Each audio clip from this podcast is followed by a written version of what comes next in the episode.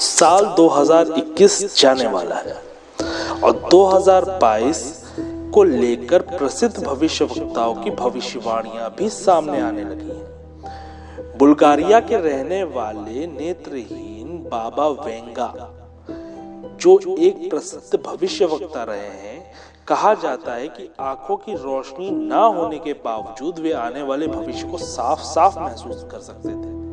माना जाता है कि उनकी कही, कई भविष्यवाणियाँ सच साबित हुई आइए जानते हैं कि 2022 के लिए उन्होंने क्या भविष्यवाणियाँ की।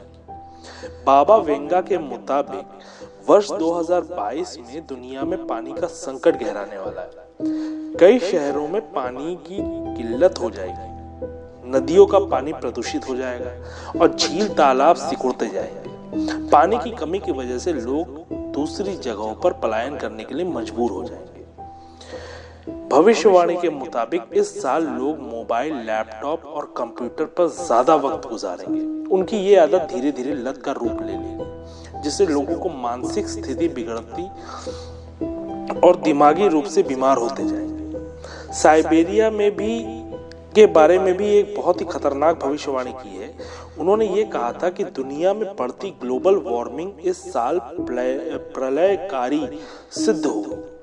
वार्मिंग की वजह से रूस के साइबेरिया इलाके में बर्फ़ पिघलने लगी, जिससे वैज्ञानिकों की टीम को एक खतरनाक वायरस की खोज होगी ये वायरस बहुत ही ज़्यादा संक्रामक होगा और तेज़ी से फैलने लगेगा। इस संक्रमण से निपटने में दुनिया के तमाम इंतज़ाम फेल हो जाएँगे।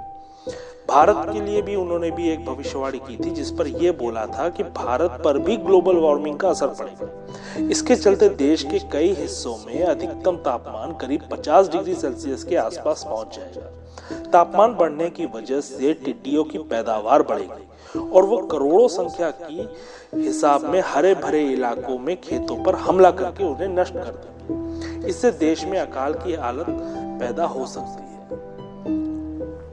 बाबा वेंगा के मुताबिक, अगर बाबा वेंगा के हिसाब से चले तो 2022 में दुनिया में भूकंप और सुनामी का खतरा भी बढ़ जाएगा। हिंद महासागर में भूकंप के बाद एक बड़ी सुनामी उठेगी, जो ऑस्ट्रेलिया, न्यूजीलैंड, इंडोनेशिया, भारत समेत दुनिया के देशों को तटीय इलाकों को अपनी चपेट में ले लेगी। इस सुनामी में सैकड़ों लोग अपनी जान गंवा सकते हैं। बताते चले आपको हम कि बाबा वेंगा वर्ष उन्नीस सौ छियानवे में गुजर चुके हैं। उनकी भविष्यवाणियाँ कहीं लिखी हुई नहीं है। हालाँकि कहा जाता है कि अपने अनुयायियों को उन्होंने मौखिक रूप से इन भविष्यवाणियों से अवगत करवाया था। उनकी कई भविष्यवाणियाँ सही साबित हुई हैं तो कई गलत भी निकली हैं। अब वर्ष 2022 के बारे में उनका आकलन कितना सही निकलता है, ये तो आने वाला वक्त ही बताएगा। अगर आपको हॉन्टेड फ़ाइल का ये एपिसोड पसंद आया है तो लाइक, शेयर और सब्सक्राइब ज़रूर कीजिएगा। तब तक के लिए जय जय